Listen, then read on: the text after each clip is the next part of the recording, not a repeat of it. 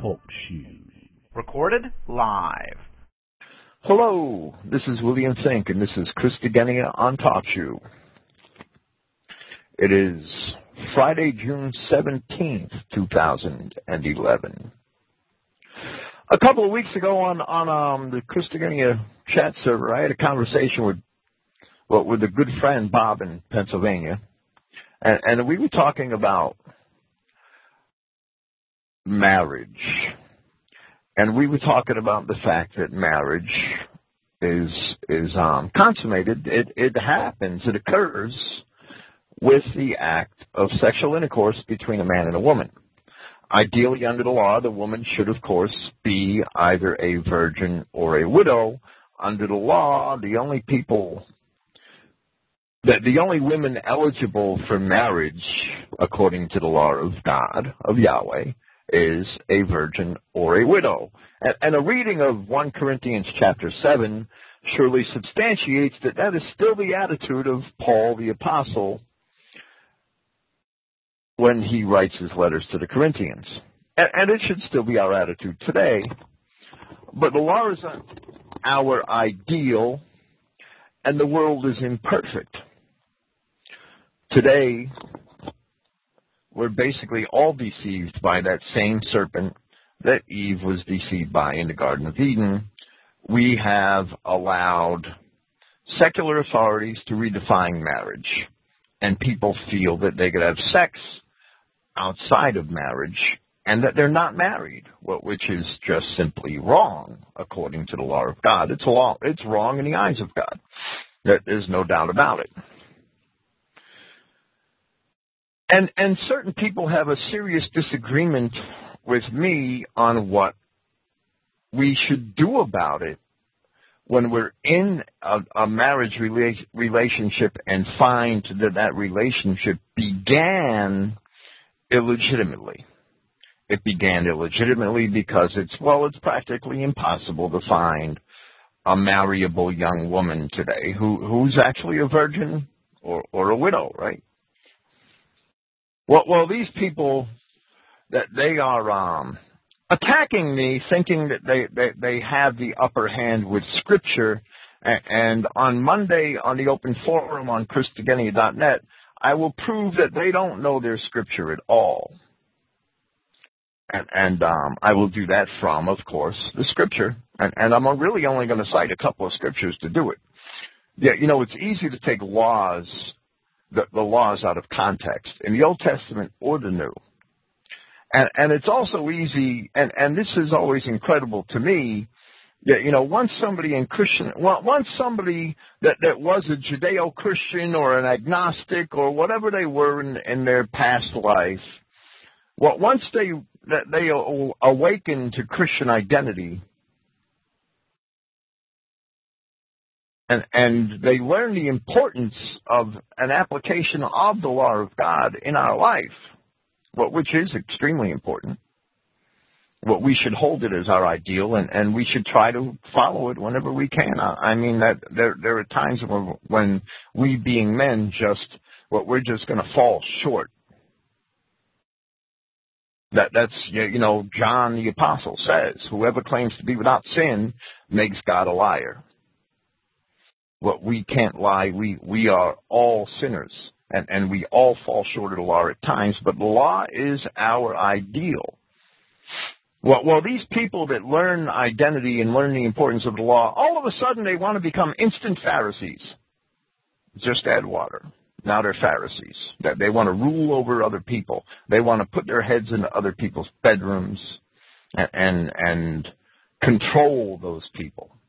And, and even Paul said to the Corinthians that he would not rule over their faith. If you study the letters of 1 and 2 Corinthians, you'll find that Paul would not forgive a certain fornicator whom the assembly of Corinth decided to forgive. Paul did not excoriate them for deciding to forgive that fornicator. He did not rule over them and tell them that they could not forgive that fornicator.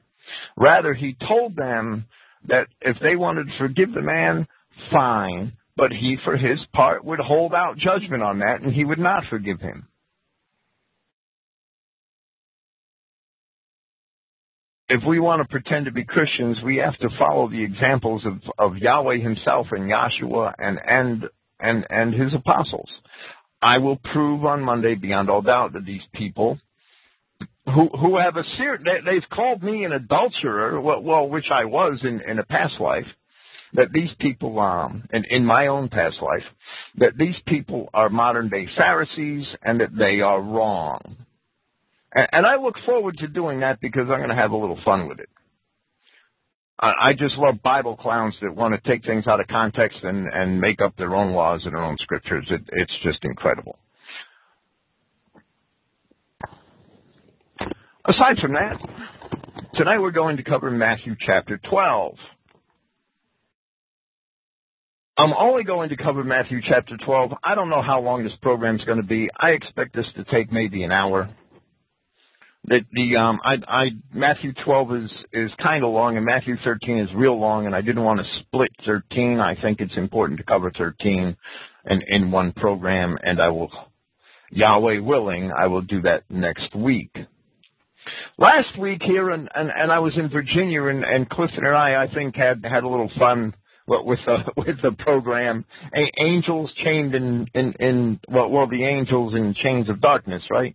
Uh, I I enjoyed doing that with Clifton, and and I want to bring up something. There's a um a, a fine young gentleman in California. He's a member of the um Christogenea Forum. He goes by Arian Sword or Arian Swords or something like that. I'm I'm sorry, I'm probably butchering his, his um rendering of the name in, in the forum, and um, he brought to my attention a statement by Justin Martyr, and and um, yeah, you know, I'm sorry, I apologize. He brought to my attention a statement by Tertullian. Tertullian made a statement that um that that the holy books teach us that a certain race of people descended from serpents.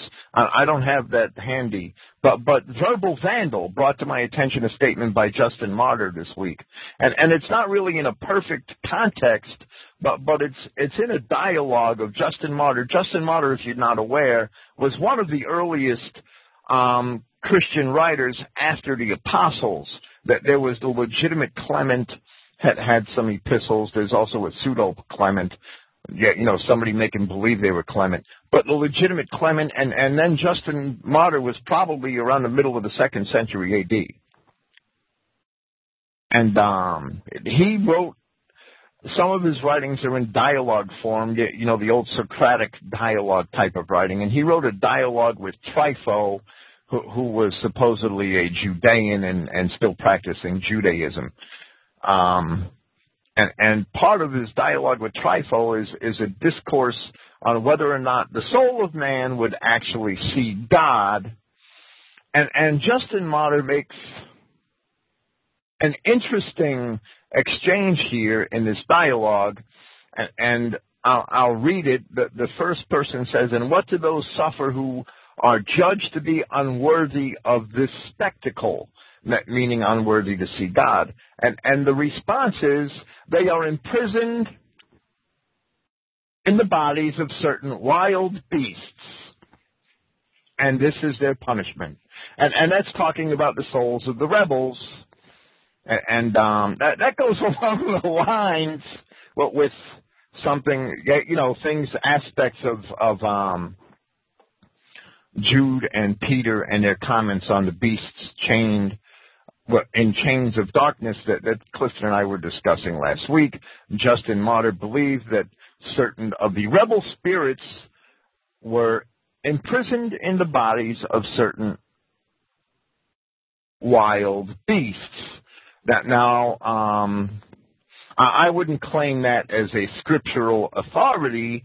However, I would claim that it fully supports the, the interpretation we had of those passages by a very early Christian writer. And, and I know that some of the early Christian writers also had a lot of what we would consider to be error, but in some other areas they did very well. And, and I, I believe that boils down to whether or not Yahweh wanted to reveal certain things at that time. And, and the identity of the children of Israel was certainly not to be revealed at that time. Even though Paul was revealing it, many most of the world remained blind to it because it just wasn't supposed to be yet, and, that shows us the the sovereignty of the will of Yahweh over the the, the minds and actions of men and thoughts of men, even when we think. And, and we do have free will and we choose to make our own mistakes, Yahweh is still sovereign and it is His will that will be done. So that was um, just the dialogue of Justin Martyr with Trypho, T-R-Y-P-H-O, and that was chapter four, and and that's where that exists. Okay, Matthew chapter 12. At that time, Yahshua had gone through the planted fields on the Sabbaths, and his students hungered, and they began to pluck and to eat the grain. Then the Pharisees, seeing it, said to him, Look, your students do that which is not lawful to do on a Sabbath. It, it's fully evident that the Pharisees had taken the laws of God to the extreme. And, and I have an example of that in, in the phrase that appears in, in Acts 1, verse 12, where we see the phrase concerning the apostles that they, they returned to Jerusalem from, from the Mount of Olives, which is from Jerusalem a Sabbath day's journey. And and in the commentary of William Henry, he actually um, admits that what a Sabbath day's journey is is you know is poorly defined by the rabbis. They're not in agreement with him with it. Some say it's a thousand paces. Some say it's two thousand paces. Some say it's seven furlongs. Some say it's eight furlongs. William Henry's commentary says that Mount, the Mount of Olives is about eight furlongs from Jerusalem, so that's about a Sabbath day's journey. It's it's pretty obvious, but that's not from the Old Testament. That that's something that that's an interpretation of the law imposed on people by the Pharisees. And and that's one example of that, right? Well well here's another one that because well, well, this account we see in Matthew is paralleled in Mark 2 and in Luke chapter 6. The law which enabled the apostles to pick the grain from another man's field and to feed themselves is found in Deuteronomy chapter 23 verses 24 and 25 where it says, When thou comest into thy neighbor's vineyard, thou mayest eat grapes thy fill of grapes at thine own pleasure, but thou shalt not put any in thy vessel. In other words, you're not going to harvest your brother's grapes and take them home, right? But if you're hungry, you have a right under the laws of God to eat some of your brother's or your neighbor's grapes. When thou comest into the standing corn or grain of thy neighbor, thou mayest pluck the ears with thine hand and, and eat them. But you may not move a sickle against your neighbor's standing grain. And, and that's, you know, you can't harvest it and sell it on them. But if you're hungry and, and you're walking by his field and you want to eat, well, well, the law permits you to do that. The Pharisees added to that law by saying that you can't do that on the Sabbath, but the, the law itself does not explicitly forbid that. The law which the Pharisees accused him by simply had to be the law of the Sabbath. It's found at Deuteronomy 5:14 and Exodus 20 verses 10 and 11. It says, "But the seventh day is the Sabbath of Yahweh thy God; in it thou shalt not do any work." thou, nor thy son, nor thy daughter, thy maids, thy manservant, nor thy maidservant, nor thy cattle, nor thy stranger that is within thy gates. For in six days Yahweh made heaven and earth, the sea, and all that is in them.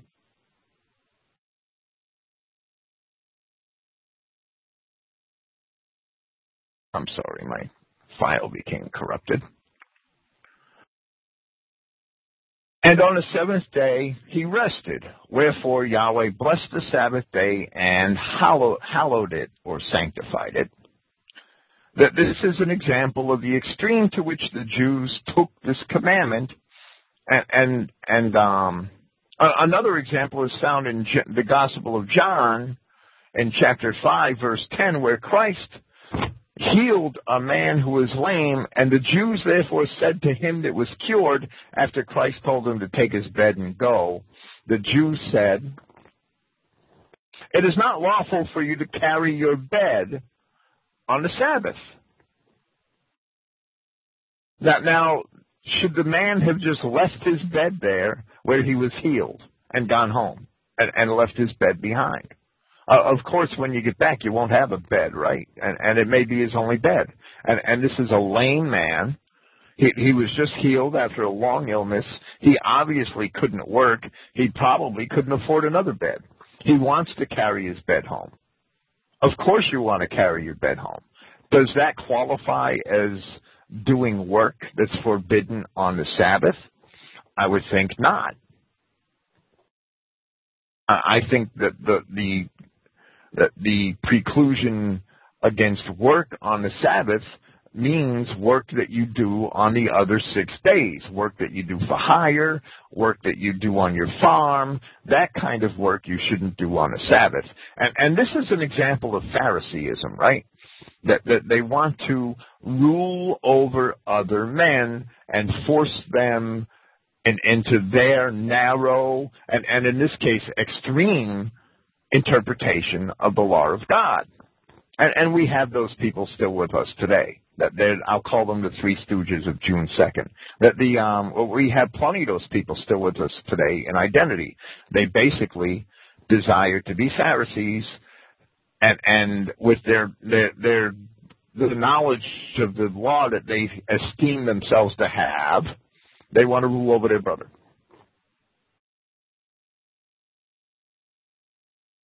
Matthew 12, verse 3. And he said to them, Have you not read what David did when he and those with him had hungered? How he entered into the house of Yahweh and they ate the bread of presentation, the showbread, which was not lawful for him nor for those with him to eat, except only for the priests. The story Joshua refers to is found in 1 Samuel, verses 21 I'm sorry, chapter 21, verses 1 through 6, and I will read it. Then came David to Nob to Ahimelech the priest, and Ahimelech was afraid at the meeting of David, and said unto him, Why art thou alone, and no man with thee? And David said unto Ahimelech the priest, The king has commanded me a business, and has said to me, Let no man know anything of the business whereabout I send thee, David's referring to King Saul, right? And what I have commanded thee, and I have appointed my servants to such and such a place. Now therefore, what is under thine hand? Give me five loaves of bread in my hand, or what there is present. And the priest answered David and said, There is no common bread under mine hand, meaning the bread that could be eaten by anybody. But there is hallowed bread, that's the showbread sanctified for the temple. If the young men have kept themselves at least from women, and David answered the priest and said unto him, Of a truth women have been kept from us about these three days since I came out, and the vessels of the young men are holy, meaning, meaning the young men are sanctified. And the bread is in a manner common, yea, though it were sanctified this day in the vessel. David's rationalizing why he should be allowed to eat the bread. He's hungry, and his men are hungry. That, that's just the way it is. So the priest gave him the hallowed bread, for there was no bread there but the showbread that was taken from before Yahweh to put hot bread in the day when it was taken away. And according to the law, it's specific in the law that only the priests can eat this bread. So this priest agreed with David, who hungered, that he can have the bread to eat with his men. That's a violation of the law. And, and um, from a practical viewpoint, and, and uh, well, well, I'll let Christ answer it first. Matthew 12, verse 5. Or have you not read in the law that on the Sabbath the priests in the temple profane the Sabbath, yet they are guiltless? Now I say to you that a greater than the temple is here, meaning himself. He's calling himself greater than the temple, and, and that must have really upset the Jews. But if you had known why it is mercy I desire and not sacrifice, you would not have condemned the guiltless. In other words, even though David broke the letter of the law, Christ considered him to be guiltless because he was hungry. I mean, and there was nothing else to eat, and his men were hungry, and, and they were traveling surreptitiously, and they had to eat. Christ, even though they broke the letter of the law, Christ called them guiltless. From a practical viewpoint, it is also observed that the priests in the temple, as Christ just explained, they work on the Sabbath. They labor on the Sabbath in order to accomplish what is necessary to fill the rituals. So they themselves violate the letter of the law. The letter of the law is violated by the priests who are sworn to uphold the law. So it's obvious from, from these predicaments that the letter of the law is not meet for every situation. And therefore, we can see and, and this is highly observable in history and in the Bible, that no legislation could ever be perfect in itself, not even the laws which God gave to men. That is why legislation in the hands of man forever continues to grow, and, and men dispute over it. Men dispute over all the time over what the laws of God mean. But with the legislation of God, one's brother, as Christ here has demonstrated, one's brother should be treated with mercy when he is in a difficult position and violates the letter of the law. There is no way that a law could be made that a man, uh, of course God could make a perfect law. He's God. But there's no way that God could make a perfect law that a feeble-minded man could know well enough because it would be so voluminous covering every situation, covering uh-huh. Uh-huh. every possible situation that might arise. It would be so voluminous that no man would ever be able to master it. What we'd end up with is an IRS code. Well, well Yahweh is not about writing an IRS code. Yahweh gave us a law that he deemed sufficient for us knowing that it wouldn't cover every single situation. So Christ says, it's mercy I seek and not sacrifice. When we see that a man is in dire straits, the letter of the law may be violated to help that man. That, that's very clear. And, and Yahshua is actually quoting Hosea 6 6, for I desired mercy and not sacrifice, and the knowledge of God more than burnt offerings. We will see this again in, in, the, in the subsequent verses of this chapter. Verse 8, for the Son of Man is Prince of the Sabbath. Of course, Yahweh created the Sabbath, so he is its Lord and not the other way around. This statement must really vexed the Jews because here Yahshua asserts himself to be Yahweh. Yahshua asserts himself to be greater than the temple. Yahshua inserts, asserts himself to be the Lord of the Sabbath. At Mark 2.27, Yahshua is recording as having said that the Sabbath was made for man and not man for the Sabbath. verse 9. And passing over from there, he came into their assembly hall, and behold, a man having a withered hand. And they questioned him, saying, So is it lawful to heal on the Sabbaths, that they may accuse him? But he said to them, What man shall there be from among you, who shall have one sheep, and if this should fall into a pit on the Sabbath, he would not take hold and raise it? So how much better is a man than a sheep? Therefore, it is lawful to do well on the Sabbath, even if it violates the letter of the law. Then he says to the man, extend your hand. And he extended it, and it had been restored to health as the other one. Then departing, the Pharisees took counsel against him how they could kill him. Here I will quote one Dead Sea Scrolls passage which proves that the sect at Qumran was not a Christian sect. And it also demonstrates for us the mentality of the people at the time. In a country which was dominated by Pharisaical thought, from the scroll designated 4Q 271, fragment 5, column 1, a portion of what is commonly known as the Damascus, the Damascus document, it says, quote, no one should help an animal give birth on the Sabbath day.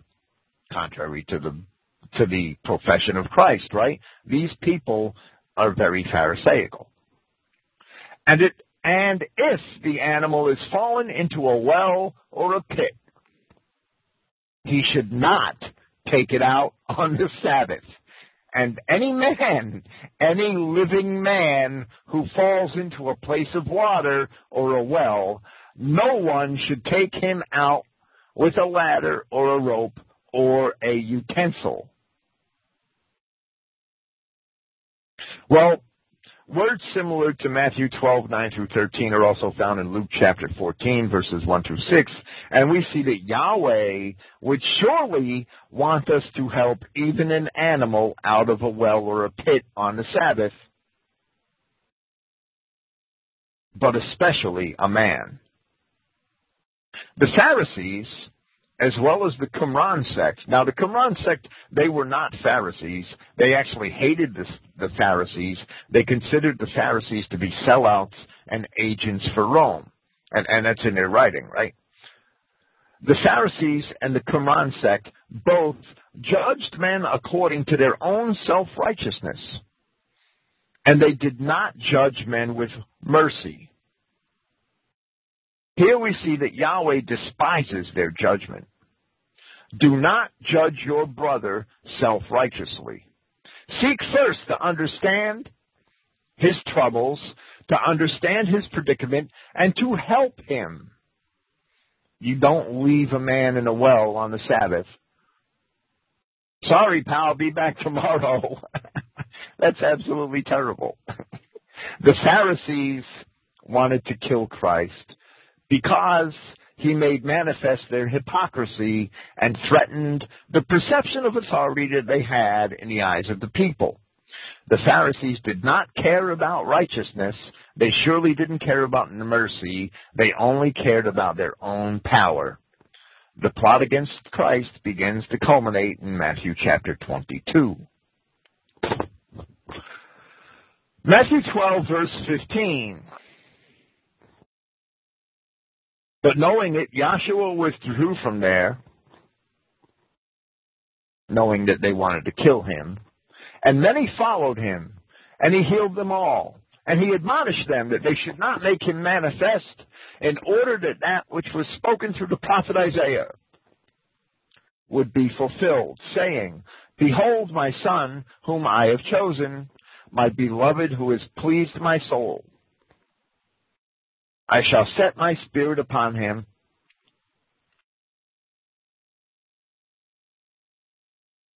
And he shall announce judgment to the nations.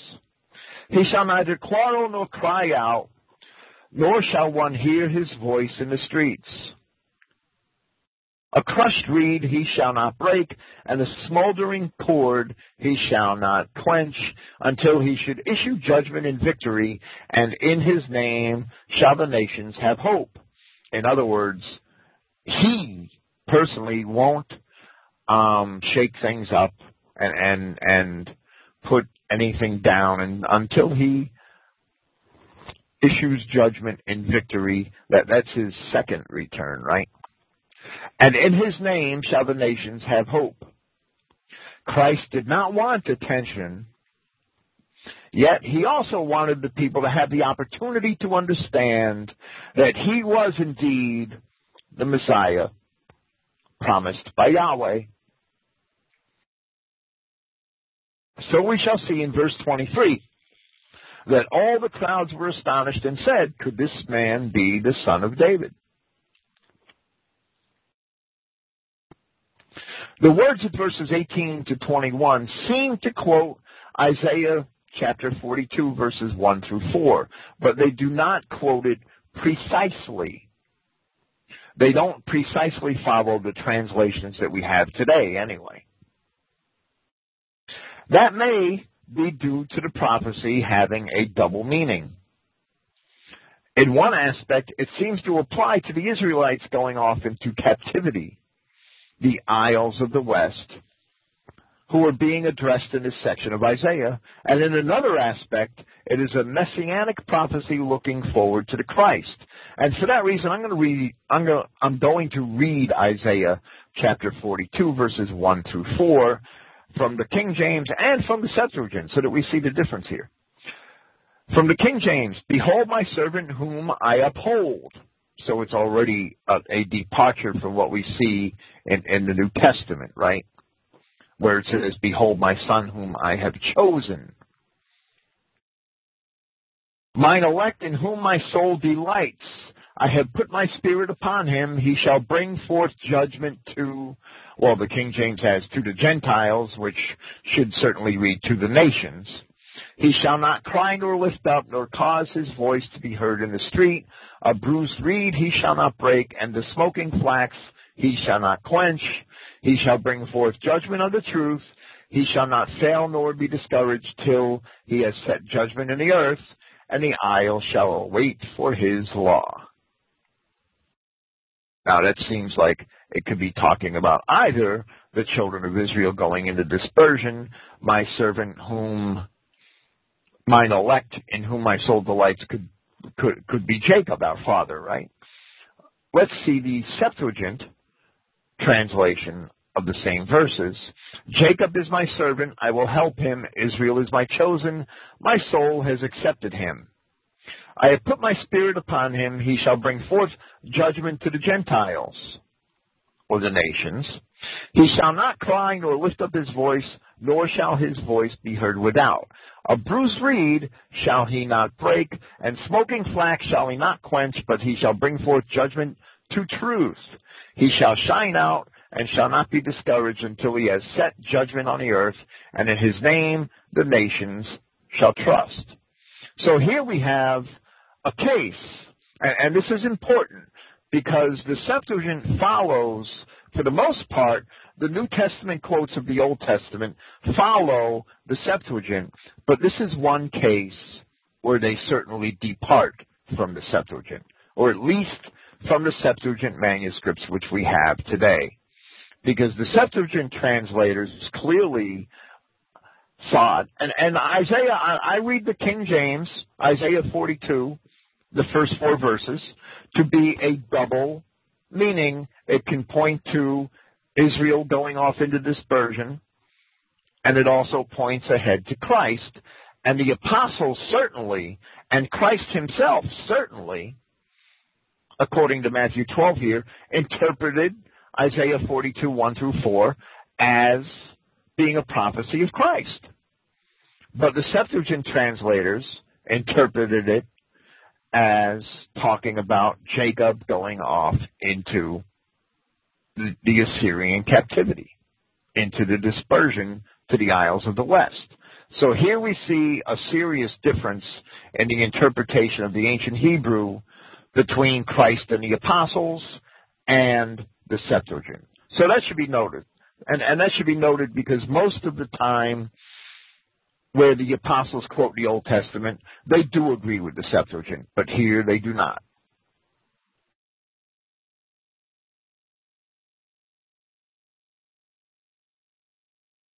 Matthew 12, verse 22. Then a blind and mute man possessed by a demon had been brought to him, to Christ, and he healed him, even for the mute to speak and to see. And all the crowds were astonished and said, Could this man be the son of David? The people must have been referring to the messianic prophecies found in Isaiah chapters 9 and 11, and here I shall read them in part. Isaiah 9, verses 6 and 7. For unto us a child is born, unto us a son is given, and the government shall be upon his shoulder And his name shall be called Wonderful Counselor, the Mighty God, the Everlasting Father, the Prince of Peace. Of the increase of his government and peace there shall be no end upon the throne of David. The people understood their Messiah to be a descendant of David. And upon his kingdom to order it and to establish it with judgment and with justice from henceforth even forever. The zeal of Yahweh of hosts will perform this. Isaiah 11, 1 through 4. And there shall come forth a rod out of the stem of Jesse, and a branch shall grow out of his roots. Again, we see a descendant of David. And the Spirit of Yahweh shall rest upon him, and the Spirit of wisdom and understanding, the Spirit of counsel and might, the Spirit of knowledge and of the fear of Yahweh, and shall make him quick of understanding in the fear of Yahweh, and he shall not judge after the sight of his eyes, neither reprove after the hearing of his ears, but with righteousness shall he judge the poor, and reprove with equity the meek of the earth, and he shall smite the earth with the rod of his mouth, and with the breath of his lips shall he slay the wicked. The people understood their Messiah to be a descendant of David from at least from those two verses. Matthew 12 verse 24. And hearing the Pharisee said, this this man does not cast out demons except by Beelzebul, the ruler of demons. But knowing their reasonings, he, meaning Yahshua, said to them, Any kingdom divided against itself is desolate, and any city or house divided against itself shall not stand. And if Satan casts out Satan against himself, he is divided. How shall his kingdom stand? We may be able to take this as an indicator of when Mystery Babylon may finally fall, when we see the enemies of God divided against themselves. Therefore, we should be watchful. Verse 27. And if I by Beelzebul cast out demons, by whom do your sons cast them out? For this reason they shall be your judges. And they shall be. And, and we see in the Acts, later in, in the accounts of Acts, we see Paul describe some wandering Jews who, who were casting out or attempting to exorcise demons. And, I have in my translation an issue with that because to exorcise actually means to make appeals to and exhort. And I don't think, and, and I know the Catholic Church uses that word exorcise E X O R C I S E that in, to to describe the casting out of demons only. But I really think that the wandering Jews didn't want to cast out the demons. I really think they were exhorting. That's what the Greek word means. They were summoning the demons in order that they could gain some advantage.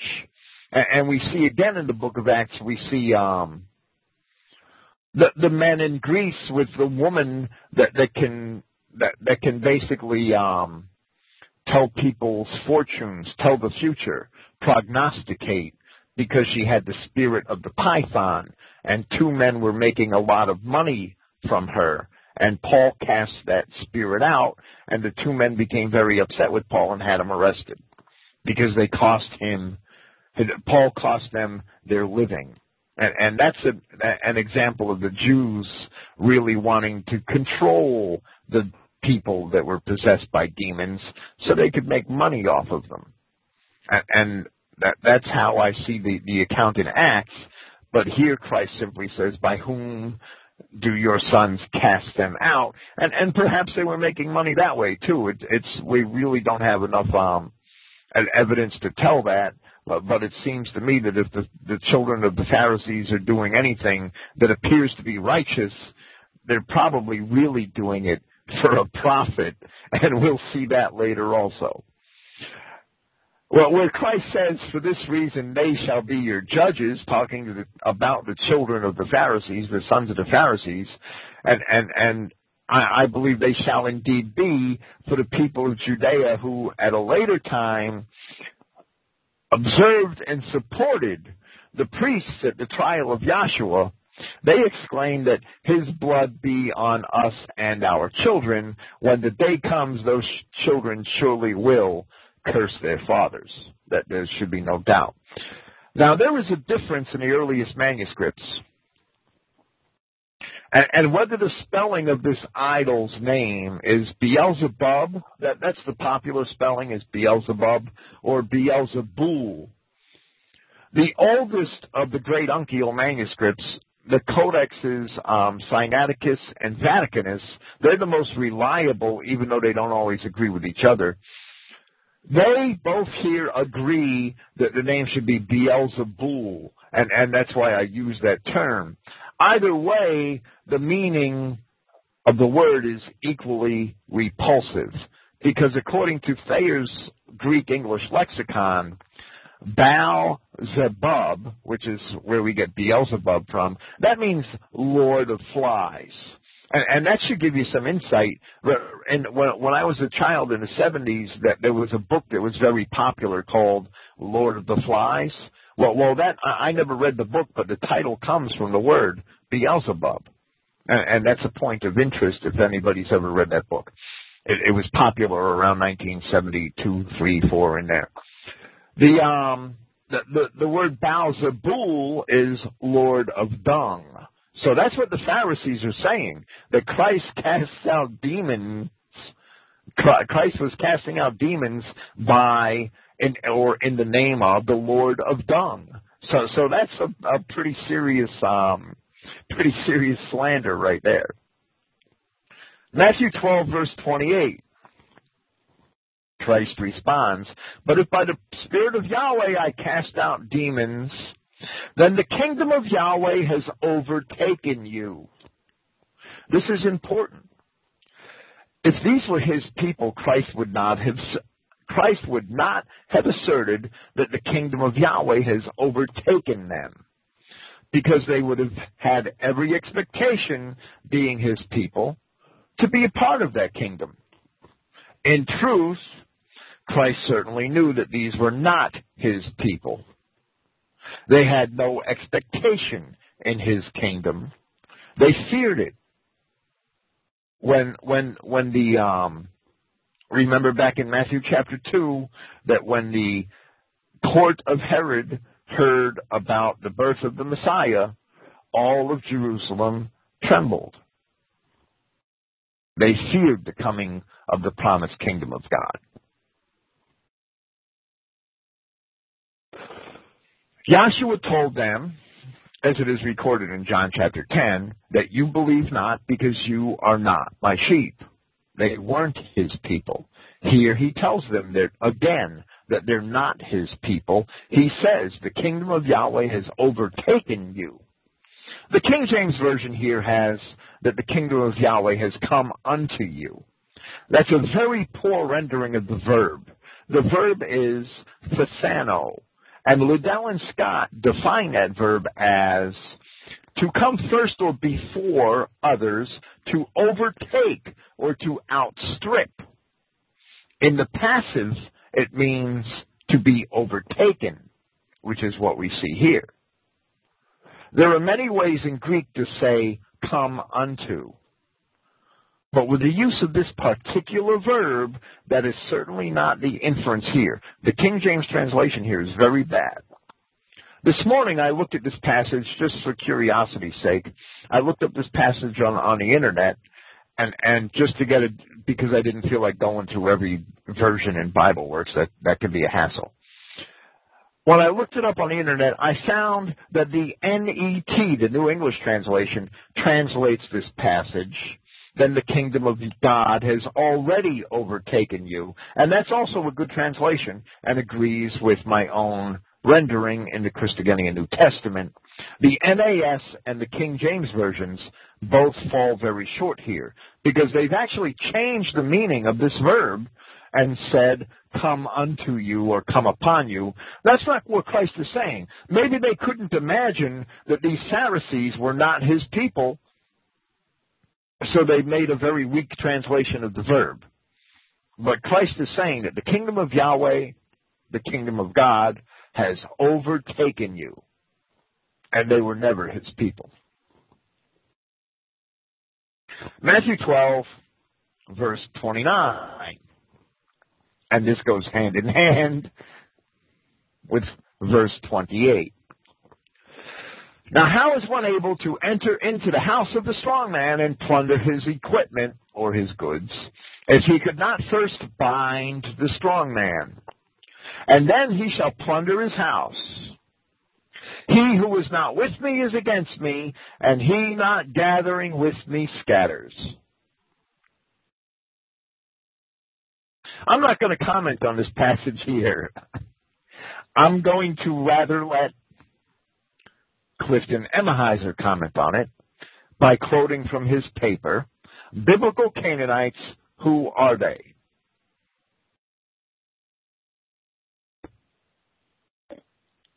At the end of that paper, Clifton has a section, a subsection called The Binding of the Strong Man. And I will quote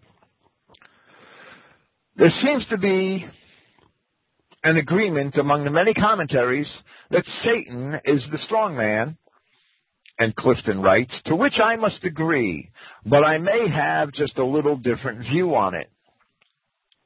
The best passage on this subject is found at Luke chapter 11, verses 21 through 23. But when a, I'm sorry, when a strong man armed keeps his palace, his goods are at peace. But when a stronger than he shall come upon him and overcome him, he takes from him all his armor wherein he trusted, and divides his spoils. He that is not with me is against me, and he that gathereth not with me scatters. If therefore the strong man is Satan, then Satan is the Canaanite bad fig Jew. While there were still a few pure blooded Judahites and Benjaminites, and I must add Levites, and a smattering from the other tribes in Judea at the time of Yahshua Christ, by and large, the Edomite Canaanite element had taken over the government and temple offices and had Rome inclining to their whims. On the other hand, Yahshua Christ is the stronger than he to overcome him, Satan, and because the Romans were by and large Israelites of the house of Zerah Judah, the twin brother of Christ's own household of Phares Judah, the Romans became in essence Christ's seat to tread on Satan, as Paul had predicted in Romans 16:20.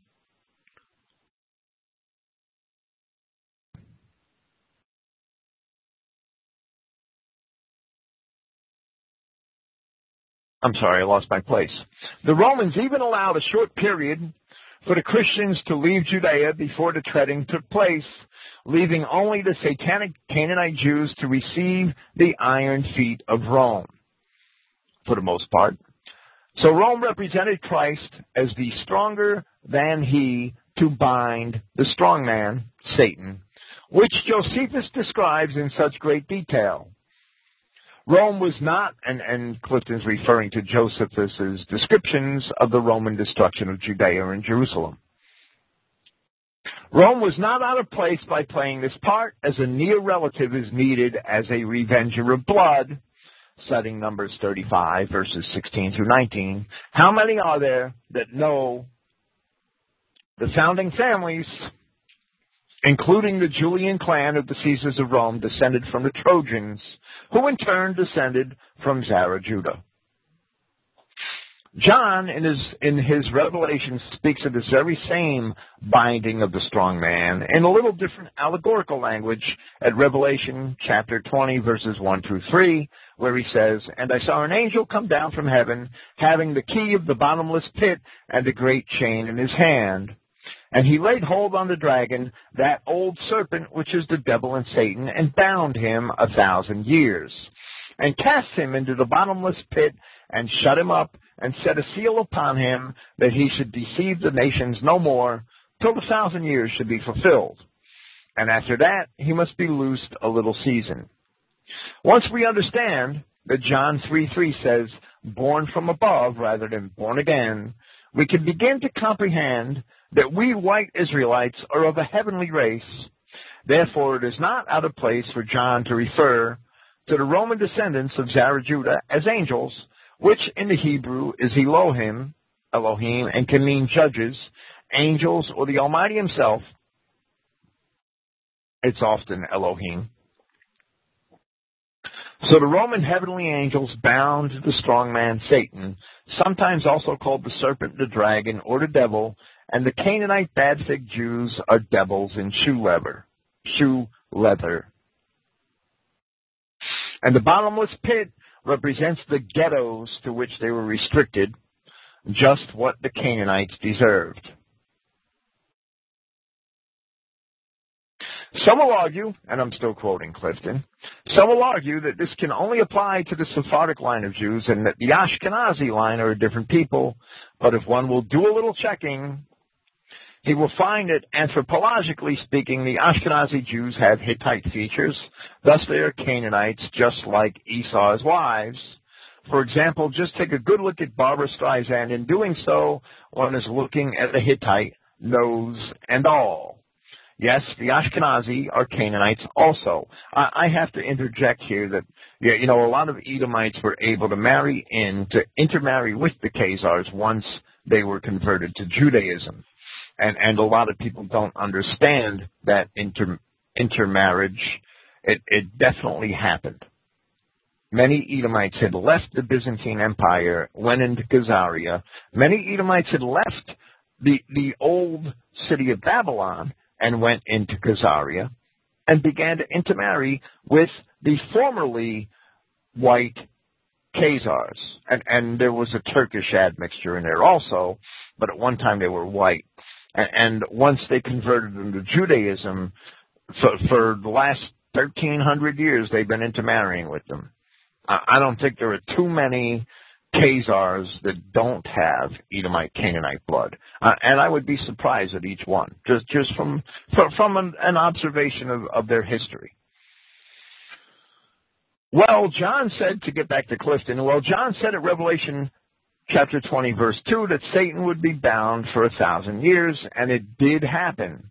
But everyone is looking for the binding of the satanic Canaanites way off in some indefinite future while Satan collectively has already been bound and loosed from the ghettos and has become the world's banker of today, and as verse 3 indicates, has gone forth to deceive the nations. They certainly have.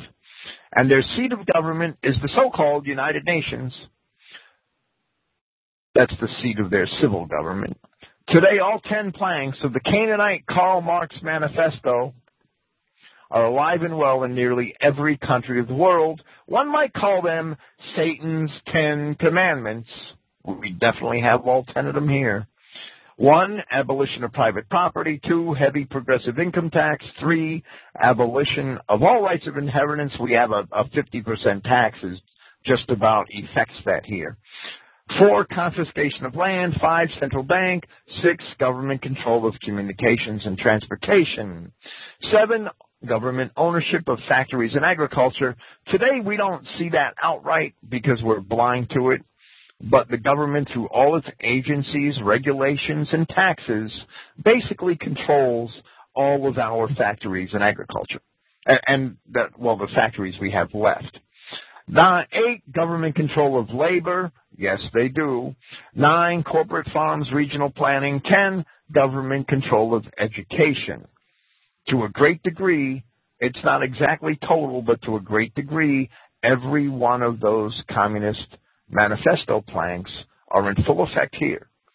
And if you don't believe me, try opening a factory without the EPA and OSHA and the IRS and the SEC all breathing down your neck. Clifton goes on. Try and fight any one of these Canaanite satanic planks, and one will find himself behind bars. Communism was Canaanite Jewish from the very get-go, but today they call it democracy. And that's exactly true. One could debate at length just when the Canaanite satanic Jews were bound in their bottomless pit. I would say that happened after Rome fully accepted Christianity and, and basically excoriated the Jews and and that was about 500 AD or thereabouts. But we have a better idea when they were loosed. It was the year of 1776 that the Canaanite Jews would organize their money power into an organization known as the Illuminati. Yes, that was an important part of it. And from the Illuminati would come the Council on Foreign Relations and later the Trilateral Commission. From these organizations, the Canaanite Jews control all monetary, political, and religious activity. Yes, they do promoting Satan's agenda for all out racial miscegenation in the name of Christianity. Some might argue that Satan's binding is to happen in a so-called future millennium, but Revelation 20 verse 4 indicates that Satan made his appearance amid the French Revolution with the beheading of souls through the use of the guillotine. Thus, shortly after the satanic Canaanites gained economic power, off came the heads. That, that's a pattern of satanic rule. Yes, it is. Verse 31 of Matthew 12. For this reason I say to you, every error and blasphemy shall be remitted for men. But blasphemy of the Holy Spirit, or, or blasphemy of the Spirit, I'm sorry, shall not be remitted. And remitted means paid or forgiven, right? And whoever should speak a word against the Son of Man, it shall be remitted for him but whoever should speak against the Holy Spirit, it shall not be remitted for him, neither in this age nor in that which is coming. As I was saying before, there are people who claim to be Christian identists who deny the words of Paul, where Paul says that all Israel shall be saved, who deny the words of Isaiah, where Isaiah says, Isaiah wrote Yahweh's promise that all the seed of Israel shall be justified. All the seed, all the offspring of Israel shall be justified and shall glory. That's scripture. These are those same Pharisees, the same people denying these words are those same Pharisees who want to throw their own Israelite brethren into the lake of fire, while they themselves they themselves do such things as engage in usury, engage in trading Jewish securities, or in enriching Negroes in business. And yes, they do it.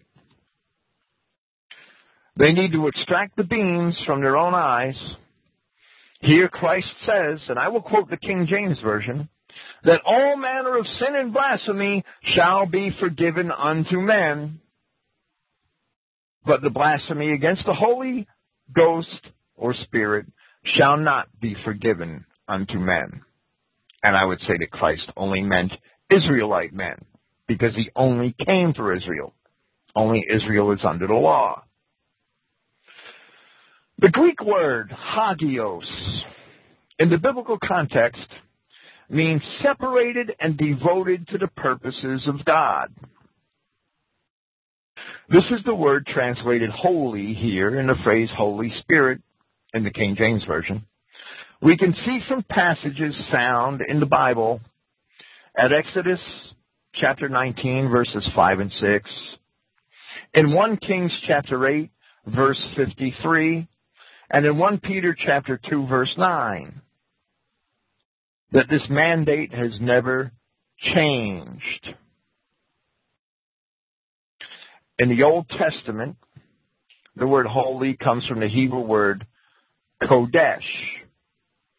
Strong's number 6944, which primarily means apartness. The children of Israel were to be holy and separate holy and apart from all the other people. The phrase found in the Old Testament, Psalm 51, 5111 and Isaiah 63 verses 10 and 11 is another example. The phrase is found where it talks, where it mentions Holy Spirit. From these passages, so we see that Holy Spirit is an idea that exists in the Old Testament, right? From these passages, Psalm 51:11 and Isaiah 63 verses 10 and 11, it seems to refer to both the presence of the Spirit of God, which is how it's used in, in the Psalm 51, and also the Spirit which God bestowed upon Adamic man, which is how it's used in Isaiah 63. This is what Christ and the apostles refer to when they tell us that we are not of the world. And as John explains in the fourth chapter of his first epistle, that those who are not of the Adamic race have indeed been created by the world. Eli, go read that chapter.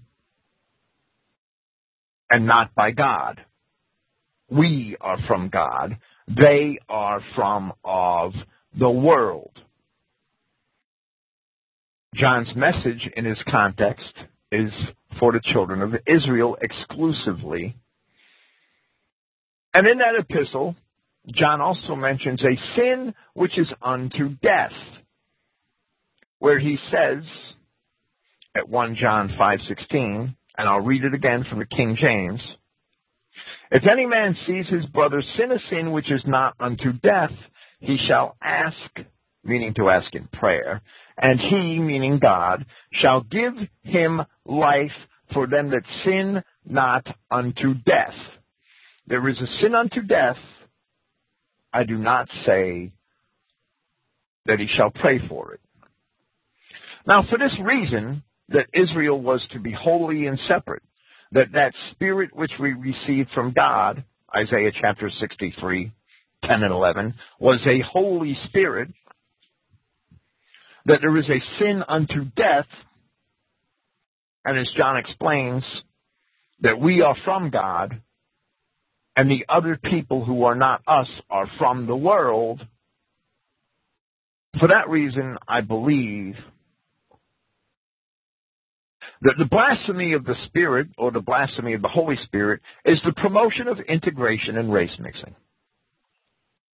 The promotion of integration and race mixing is blasphemy of the Spirit of holiness, the Holy Spirit. When you go around teaching people to integrate with the other people, you're violating the idea of that hagios pneuma, that we are to be separated and devoted to God. You're violating that. And God told Israel that that's what they are. So if you violate that, you promote integration and race mixing, you're trying to actively destroy that idea of sanctity and separateness.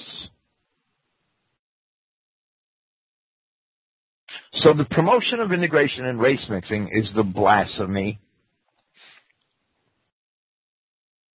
of the Holy Spirit, and it is also the sin unto death. The sin causes the death of the Adamic race, which is in turn an act of war against that spirit which God bestowed upon the Adamic man.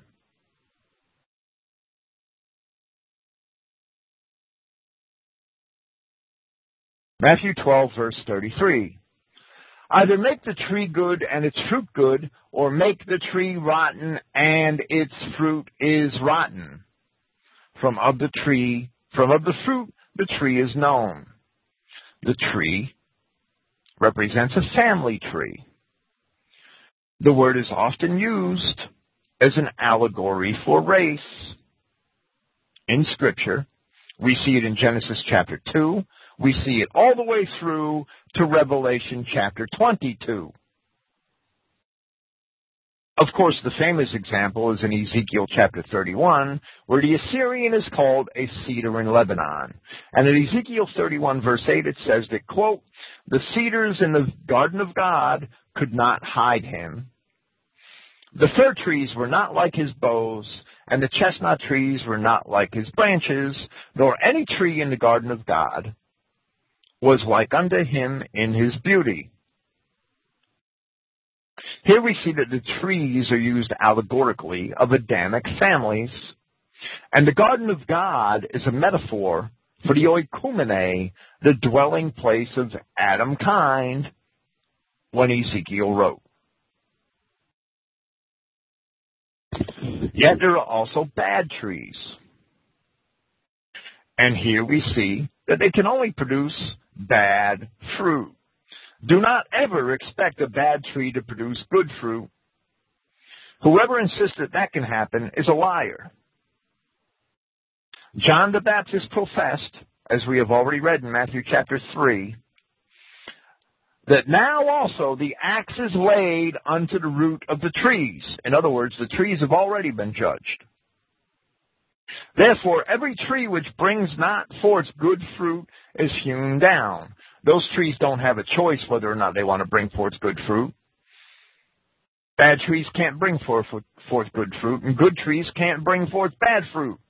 And that's the words of Christ. Don't try, if you come from a good tree, you better not be trying to throw your brother in the fire because the words of Christ tell us that a good tree doesn't produce bad fruit.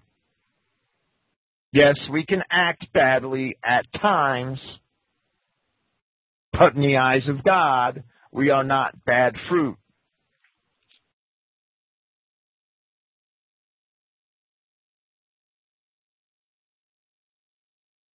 John says that the axe is laid to the root of the trees.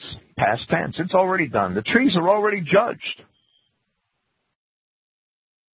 Therefore, every tree which brings not forth good fruit is hewn down and cast into the fire.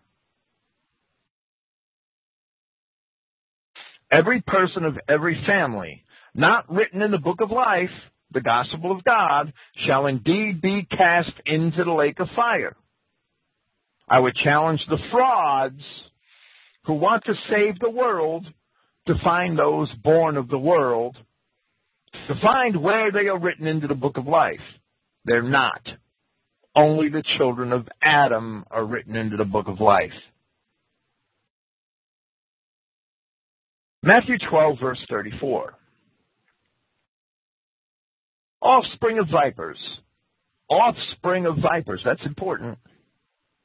How are you able to speak good things being evil? For out of the abundance of the heart, the mouth speaks. Christ is calling his enemies offspring of vipers. The word is genema in Greek. According to Liddell and Scott, genema primarily means that which is produced or born, a child. Contrary to Judeo-Christian deception, the word genema indicates their parentage and not their attitudes. Christ is telling these Pharisees that their parents were vipers. Their parents weren't even there for the most part. Their parents weren't even there, and he's calling their parents vipers. That slur is towards their parents. When somebody calls you a son of a bitch, that's a slur, that's a slander directed at your mother. Christ is calling these people offspring of vipers. That's a slander directed at their parents. However, from the mouth of Christ, it's not a slander. He's simply telling a simple fact. He's simply giving them the facts. They are the offspring of the serpent, the seed of the serpent in Genesis 3:15. It's not a philosophical statement. He's making a genetic statement. He's telling them their parents are vipers. They are not the seed of the woman of Genesis 3:15.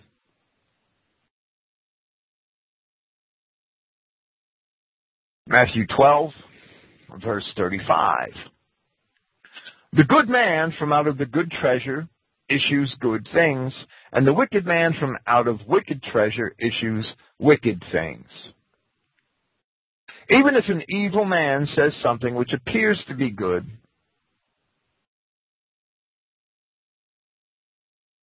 God knows his motives better than men know his motives. Verse 36.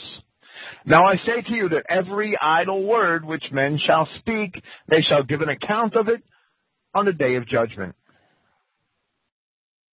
For by your words you shall be justified, and by your words you shall be condemned. We should remember this when we seek to condemn our brethren. Because we shall all be judged with the judgment by which we have judged them. As Christ says in Matthew chapter 7 verse 2, For with what judgment you judge, ye shall be judged. And with what measure you meet, or you mete, you, you, you hand out, it shall be measured to you again. Verse 38. And some of the scribes and the Pharisees replied to him, saying, Teacher, we wish to see a sign from you. But replying, he said to them, A wicked and adulterous race seeks a sign. The word is genos, it means race.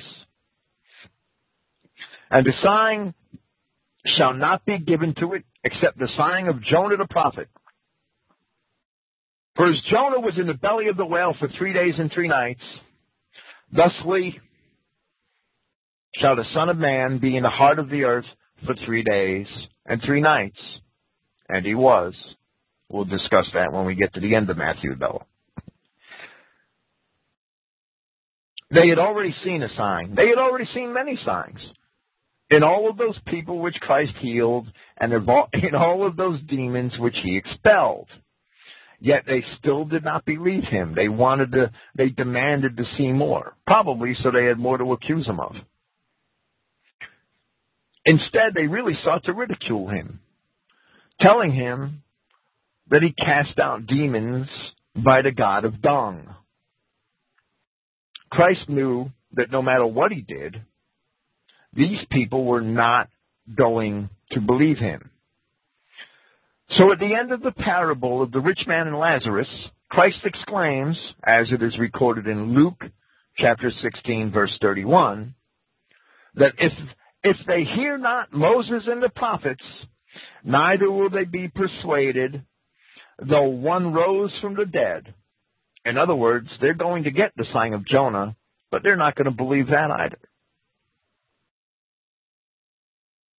Verse 41 The men of Nineveh shall rise up in the judgment with this race, and they shall condemn it because they repented at the proclamation of Jonah, and behold, a greater than Jonah is here.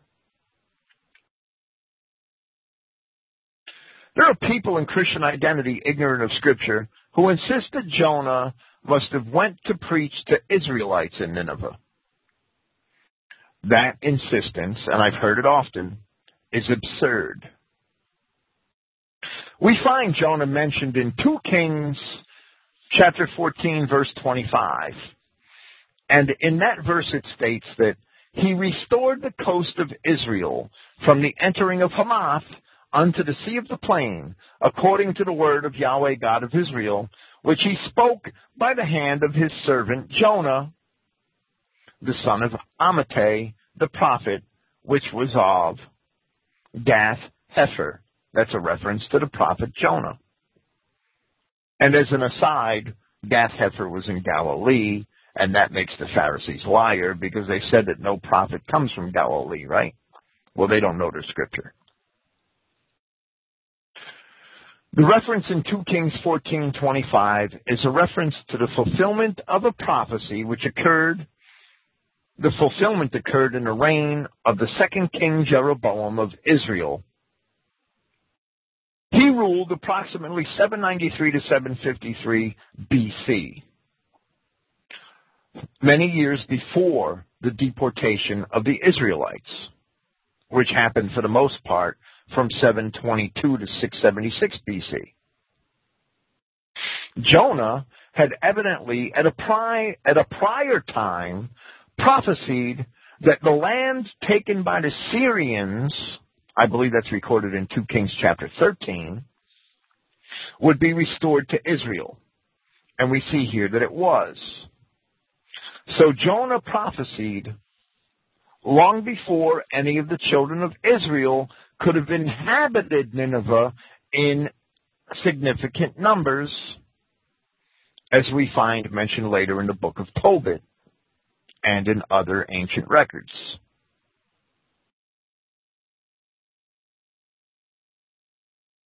Jonah could not have been in Nineveh when there were large numbers of Israelites in Nineveh. Jonah prophesied long before that. 2 Kings 14:25. The truth of the matter is that the first promise of salvation comes to the entire Adamic race in, and it is given in Genesis chapter 3 verses 20 through 2 through 24 where it says, And Yahweh God said, Behold, the man is become as one of us to know good and evil. And now, lest he put forth his hand and take also of the tree of life and eat and live forever. The tree of life is Christ and his body. I am the vine, you are the branches. Therefore, Yahweh God sent him forth from the Garden of Eden to till the ground from whence he was taken. So he drove out the man, and he placed at the east of the Garden of Eden cherubim, plural, and the flaming sword which turned every way to keep the way of the tree of life. Having this promise that we find in Genesis, we see that the rest of our race shall also be in the resurrection. Even though they are not Israelites and do not have that special relationship with God that Israel has. There's a second witness to this in the epistle of Peter. Peter in his epistle says that Christ went to preach the gospel to the spirits in prison. Meaning, and Peter explains, that that is those Adamic people who were destroyed in the flood of Noah. None of those people were Israelites either, right? Having been born long before Abraham. The men of Nineveh were Assyrians. They descended from Asher, the Asher, not the Asher of the tribe of Asher, A-S-H-E-R. The Asher of Genesis chapter 10, verse 22, generally spelled A-S-S-H-U-R. Asher was the brother of Arphaxad, and from Arphaxad later descended the Hebrews. Verse 42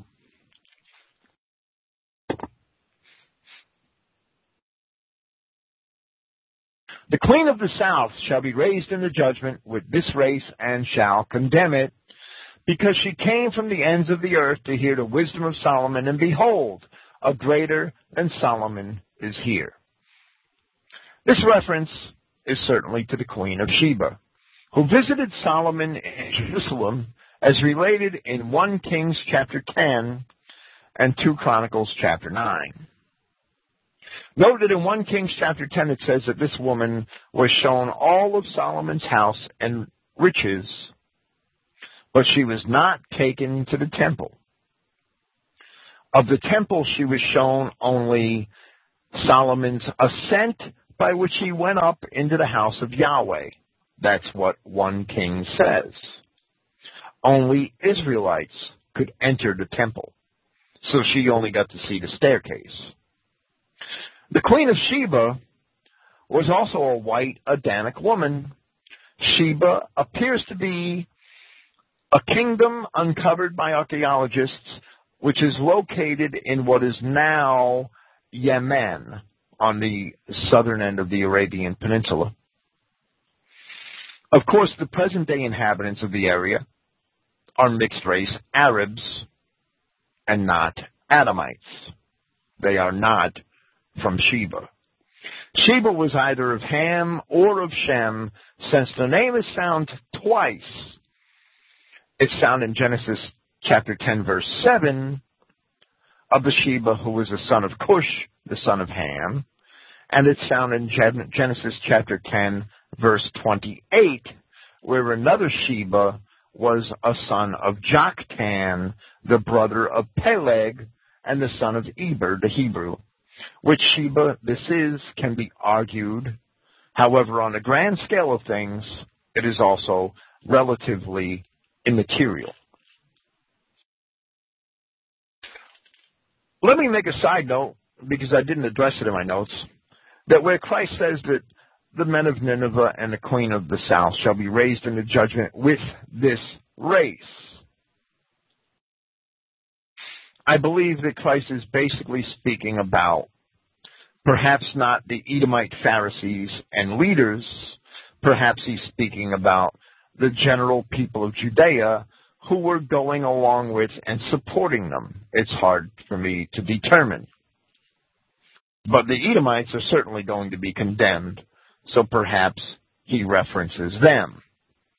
Now, whether they actually rise in the judgment before they're thrown in the lake of fire, when they're already dead, perhaps that's a misunderstanding on our part. But maybe those Edomites which are here alive at the time of the judgment, before they are cast in the lake of fire, they will certainly be condemned. And I am certain that's who Christ is pointing to. That's who he's speaking about. Time will tell. Verse 43.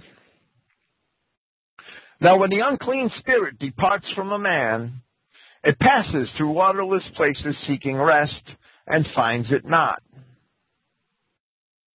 Then it says, I shall return to my house from where I departed. And coming finds it vacant, swept clean, and ornamented. Then it goes and takes to itself seven other spirits more wicked than itself, and entering in dwells there. And the ends of that man become worse than the beginnings. Thusly shall it be also with this wicked race. There's a lot of controversy generally concerning interpretations of this parable. Yes, it is a parable, an allegory which is not quite to be taken literally.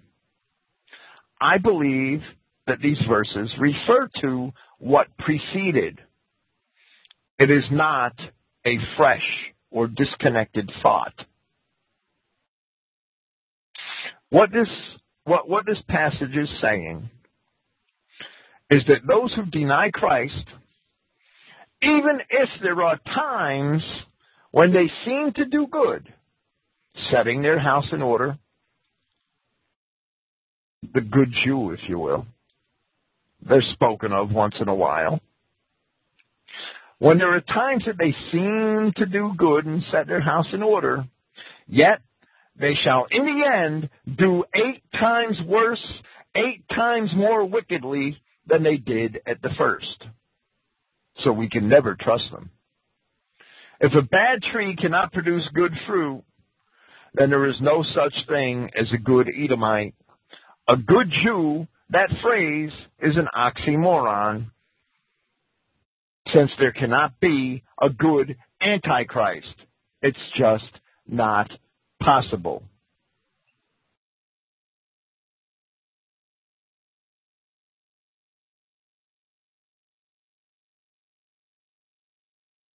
Verse 48.